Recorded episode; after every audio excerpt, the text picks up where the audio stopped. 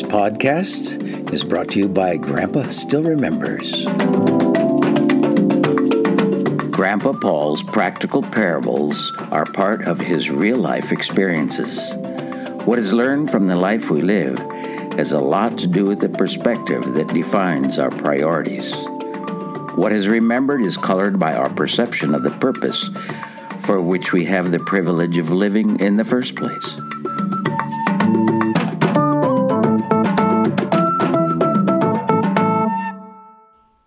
When God says, "If I shut up the heaven that there's no rain, or if I command the locusts to devour the land, or if I send pestilence among my people," what can we conclude? Is God involved in the current situation, and is he challenging his people, who are called by his name, to humble themselves and seek him? Not long ago, the blazing brush fires in Australia were the top of the news. Pictures of burning houses and towering flames in the forests filled the screen. Planes dropping fire retardant, firefighters, fire engines, rotating red lights and blue and red flashing lights on police cruisers were all part of the drama. The scenes were designed to attract viewers. They showed in the foreground the former residents dealing with their loss in various ways, poking helplessly through the rubble or mourning a lost dog. Inevitably, pictures of broken dolls, a shoe that somehow survived the flames, or a family portrait with a charred frame were on display to capture a little of what was lost and to draw in the sympathies of the viewer. A map of the continent was displayed on TV with the location of the fires, indicated by flames vastly out of proportion with the landmass. But God sent rain. So we don't hear about that anymore.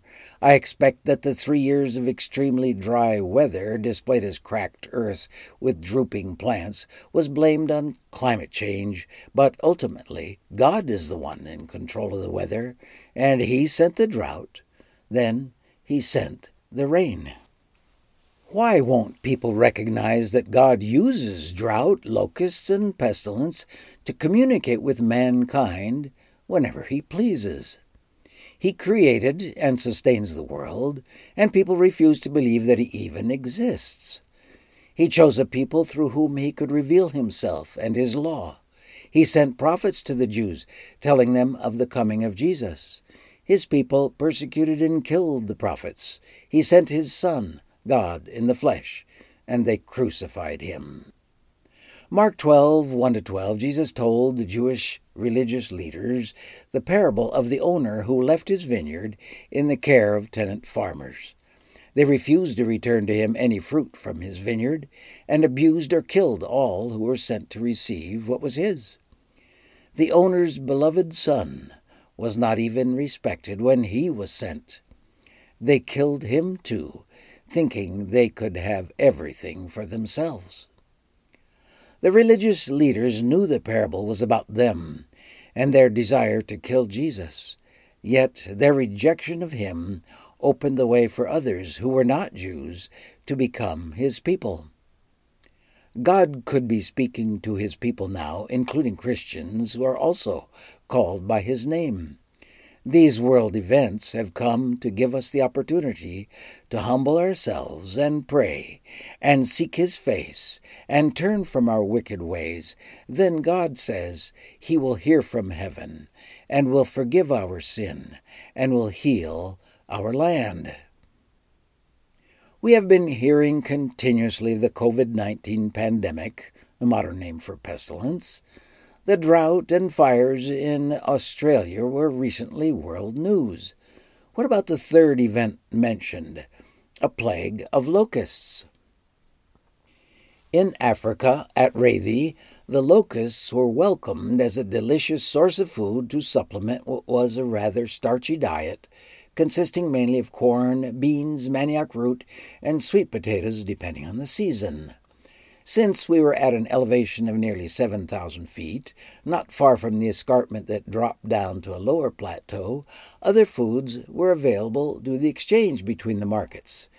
Peanuts, rice, and several kinds of fruit grew near Ngenge, and dried fish was also available at their market.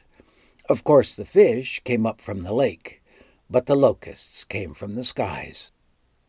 Their thin wings were nearly silent, their body was fairly soft without the hard exoskeleton found on the desert locust, and their legs were slender, with less pronounced thorns. They were light green or tan, a succulent fatty protein, a rich addition to the diet, about 10 times the size of the flying ants. Now the ants appeared nearly every year, not long after the rains started, when the ground was damp enough for the newly paired adult termites to dig down and start a new colony. At dusk, hundreds of them would come up out of small holes in the ground to climb up a short stalk of grass, spread their 4 long flat wings, and flutter into the air. There could be many holes in the same area, and the ascending ants made what looked like a thin column of smoke against the night sky. We caught as many as we could. The ants, too, were tasty and highly nutritious, but the locusts were so much bigger and better.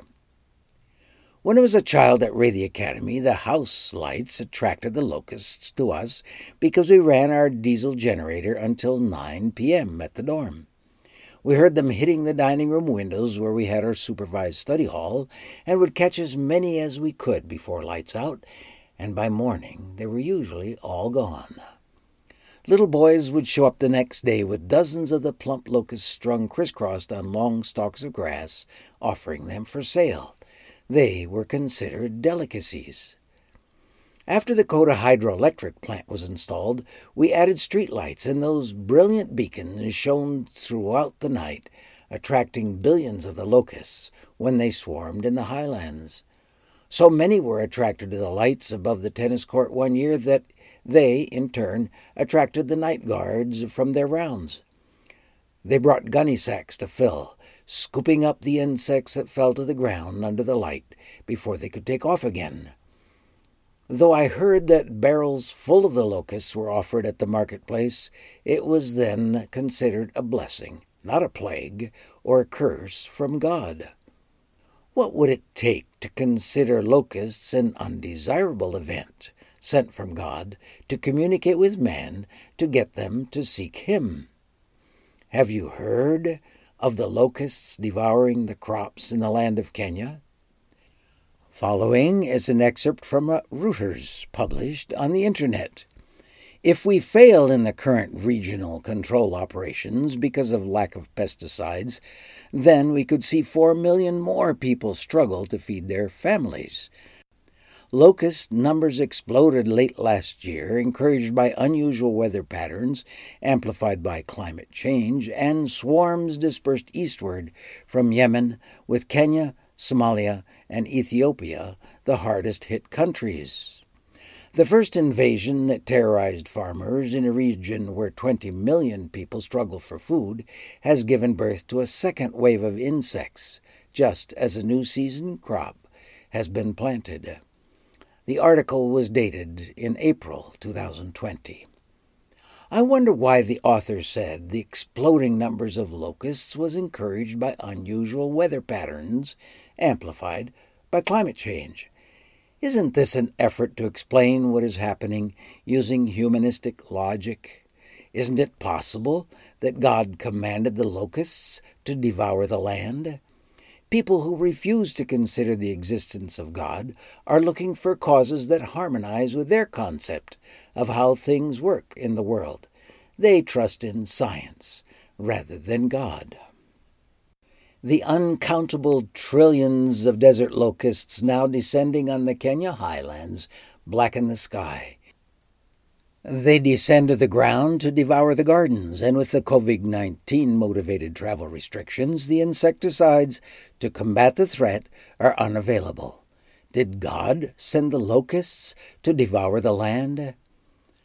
The Bible chronicles a number of times where God used locusts, from the humbling of Pharaoh in Egypt to his final judgments on the whole earth, foretold in Revelation. In the days of Elijah, God used a 3.5-year drought to punish his people who were worshipping the Canaanite god Baal.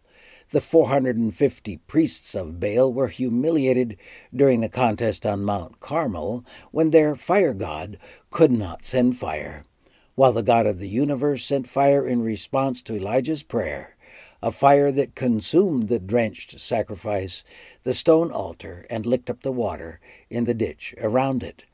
Then the people fell on their knees, acknowledging and worshiping the true God. Elijah prayed for rain. King Ahab fled before the storm when God sent rain, and Elijah outran the chariot and horses. God had then used a drought in response to Elijah's prayer. King David, proud of his power, demanded a numbering of his warriors, even though his general, Joab, repeatedly resisted. When David heard that his army numbered 1,300,000 men, his heart convicted him. He realized that he had sinned in not trusting God and asked forgiveness, admitting that he had acted very foolishly. Of the three punishments offered to David, he chose to have God send 3 months of pestilence because of God's great mercy. Though God did relent just before the plague reached Jerusalem, 70,000 men perished. David humbly admitted his sin, restored the altar, and prayed for the people, and the Lord heard his plea for the land, and the plague stopped. Science and doctors are doing their best to combat the current virus, but I haven't yet heard that it is blamed on climate change. It's rather being blamed on the Chinese for not closing the markets where exotic meats were sold, like monkeys, bats, and reptiles. It is almost a desperate effort to blame it on anyone but God. People ignore the most reliable history book ever written. It starts with the beginning of time and faithfully relates God's dealings with mankind. The last pages tell of God's passing judgment on the world he created and has sustained now for 6,000 years. I like the assurance in the Bible that there is a way to heal the land. When God communicates to his people and decides to remind them of his authority and stops the rain, sends locusts to devour the land, or sends pestilence among the people, he also offers the solution to this situation, stating in 2 Chronicles 7:14, "If my people who are called by my name shall humble themselves, and pray, and seek my face, and turn from their wicked ways, then will I hear from heaven, and will forgive their sins, and will heal their land." It is of God's mercy that the current pestilence is really a rather mild disease when we think of the high percentage of deaths from the bubonic plague. A disease far more deadly than COVID-19 originated in the Garden of Eden. 100% of those infected die unless they humble themselves, repent, and seek God with their whole heart. It is an inherited condition, and no safety precautions or social distancing put in place by man will have any effect.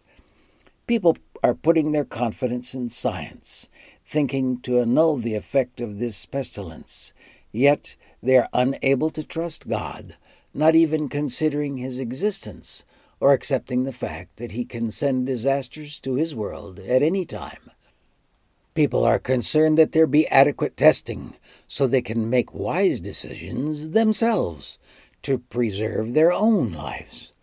There must first be a recognition of one greater than ourselves, one before whom we can but fall on our face and recognize our helplessness in our sinful condition. Are we ready to humbly admit that in our own strength we can do nothing? We are all as an unclean thing, and all our good deeds are as filthy rags. All our efforts are worthless. Even with trillions of dollars, salvation cannot be purchased. He alone provides everlasting life through his Son, Jesus Christ, the one who was crucified, had victory over death, and lives, offering life to all who believe in him. You've been listening to Paul's Parables, stories conveying a spiritual lesson from the perspective of a foreign culture.